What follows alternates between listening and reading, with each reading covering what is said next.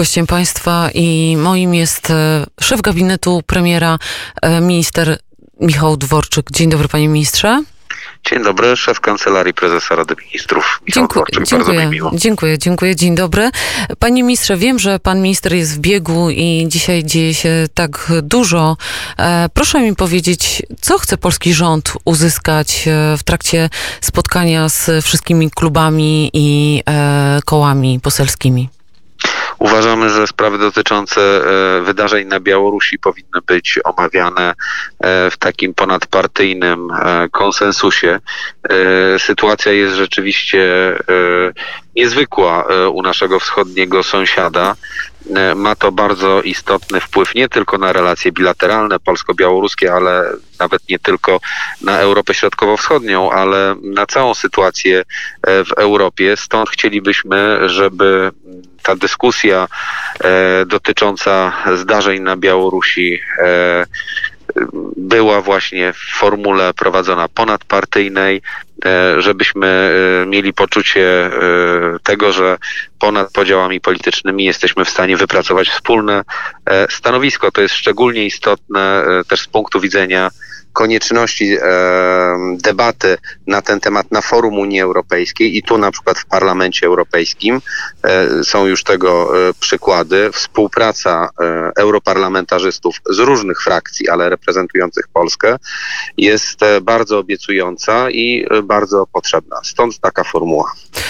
A jakie jest stanowisko Polski? Wiem, że pan często już to powtarzał w mediach, ale chciałabym usłyszeć od pana, jakie jest stanowisko Polski wobec tego, co się dzieje na Białorusi? Oczywiście nie ma zgody na używanie przemocy, na to, aby, pacyfikowa- aby były brutalnie pacyfikowane demonstracje. Polska, nie chcąc ingerować w wewnętrzne sprawy białoruskie, jest zdeterminowana, aby wspierać Białorusinów w walce o suwerenną i niepodległą Białoruś.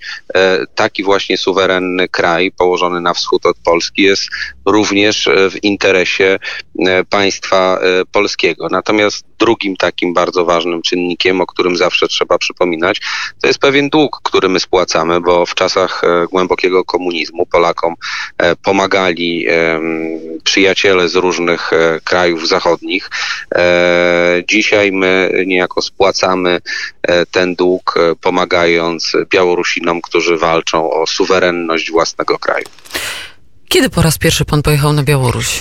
Proszę? Kiedy pan, panie ministrze, po raz pierwszy pojechał na Białoruś? W połowie lat dziewięćdziesiątych. Jakie... To był dziewięćdziesiąty trzeci rok chyba. Jak wtedy wyglądała Białoruś? Jak wyglądał Mińsk? Jak, jak Nie, pan... oczywiście to jest nie do porównania, dlatego że Białoruś bardzo się zmieniła od początku lat dziewięćdziesiątych. Wtedy były to czasy niedługo po rozpadzie Związku Sowieckiego, więc tego nie można porównywać. Niemniej, patrząc na to, co dzisiaj się dzieje na Białorusi, to można powiedzieć, że w niektórych obszarach Białoruś wtedy była bardziej demokratycznym krajem i swobodniej można było na Białorusi funkcjonować niż to ma miejsce dzisiaj.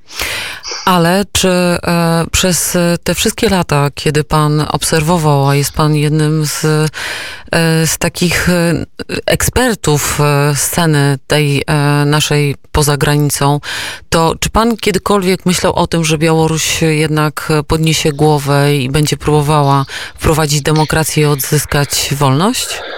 Te zdarzenia, które mają miejsce dzisiaj na Białorusi, czyli masowe, oddolne, niezorganizowane praktycznie demonstracje, którą, które są dowodem właśnie obudzenia się społeczeństwa obywatelskiego, ale też takim dowodem olbrzymiego zrywu patriotycznego i narodowego, o czym świadczy morze biało-czerwono-białych flag, te zdarzenia wcześniej nigdy nie miały miejsca. I nawet jeżeli w tej chwili Białorusinom nie uda się wywalczyć suwerenności i niepodległości, to na pewno już nic nie będzie takie jak przed tym zrywem. Gdzieś zniknął strach i to bardzo dobrze. Ludzie zaczęli demonstrować, zaczęli mówić głośno o swoich poglądach. Wcześniej to było nie do pomyślenia. Wcześniej wszyscy bali się represji, wcześniej bali się różnego rodzaju konsekwencji takich działań. Dzisiaj ten strach prysnął i dzisiaj Białorusini pod biało-czerwono-białymi flagami demonstrują, domagając się suwerenności, wolności i możliwości dokonywania wolnych wyborów. Ale ja pamiętam czasy, kiedy polski rząd na liście, na stronach M S Z-u opublikował listę dysydentów białoruskich, których my jako państwo polskie, to było w czasach rządów, wtedy ministrem był Radosław Sikorski i ujawniliśmy wtedy nazwiska białoruskich dysydentów, których jako rząd wspieraliśmy przez fundacje i inne podmioty. Ta opozycja się tliła. To dlaczego to wybuchło akurat teraz, a nie wcześniej? Ja rozumiem, że chodzi Pani o przekazanie informacji podatkowych stronie białoruskiej, na podstawie których e, e, różne osoby zaangażowane w działania wolnościowe poniosły konsekwencje. Między innymi szef organizacji Wiesna, pan Aleś Białacki, trafił wtedy do więzienia. E, więc rozumiem, że o te zdarzenia tak chodzi. Natomiast, e, no cóż, to jest tak, że te procesy e, społeczne na Białorusi mają swoją dynamikę. Wtedy Wtedy akurat tej dynamiki po wyborach w dwa tysiące szóstym, w dwa tysiące dziesiątym roku tej dynamiki nie było. Teraz najwyraźniej społeczeństwo białoruskie dojrzało do tego, aby w sposób tak jednoznaczny zawalczyć o swoje prawa, zawalczyć o wolność. To, co jest dobre, myślę, z czego możemy być dumni jako Polacy, to, że konsekwentnie Polska starała się wspierać, oczywiście raz bardziej intensywnie, raz mniej, ale jednak staraliśmy się jako państwo wspierać te wolnościowe dążenia Białorusinów. Czego się pan boi w kontekście Białorusi? O ile się pan minister czegokolwiek boi? Wie pani, ja się boję e, oczywiście tego, żeby e, nie zwyciężyła taka pokusa siłowych, brutalnych e, rozwiązań. E, widzieliśmy, do czego zdolny jest reżim w pierwszych dniach po wyborach.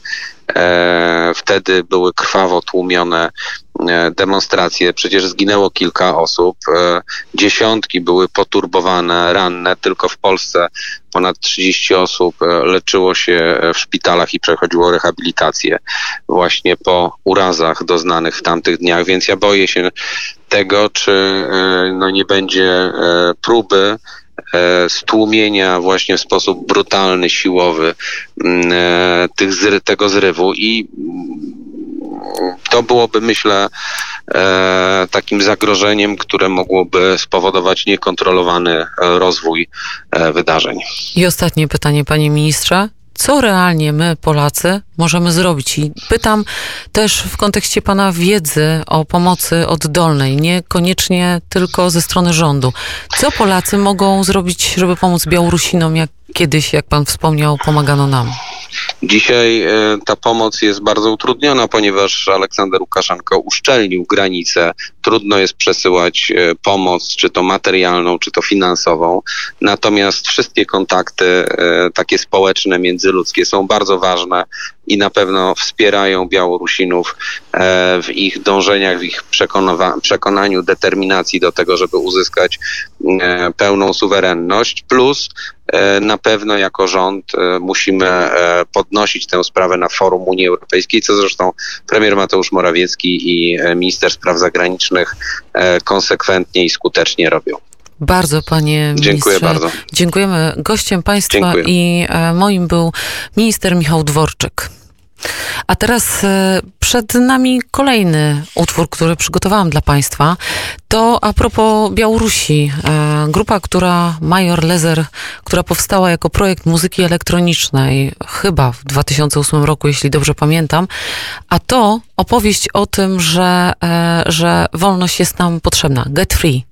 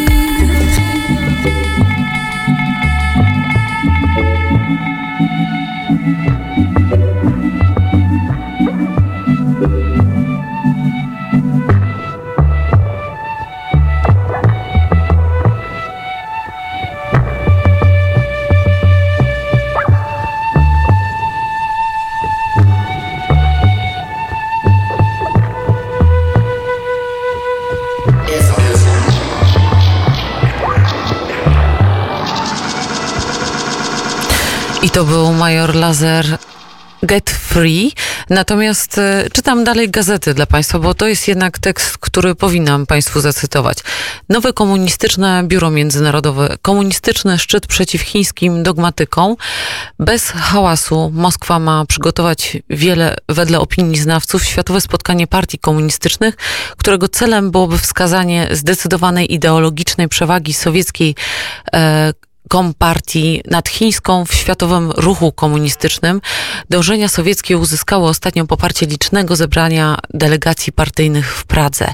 Przedstawiciele trzydziestu pięciu partii przybyli do Pragi z okazji obchodu trzydziestej rocznicy siódmego Kongresu Komunistycznej Międzynarodówki, ale głównym powodem były niewątpliwie narady o światowej konferencji. Tym należy tłumaczyć się niespodziewane przybycie Breżniewa. Oczywiście, tak jak już mówiłam w przeglądzie prasy, jest to e, gazeta z poniedziałku, pierwszego listopada tysiąc dziewięćset sześćdziesiątego pierwszego, sześćdziesiątego piątego roku, Dziennik Polski.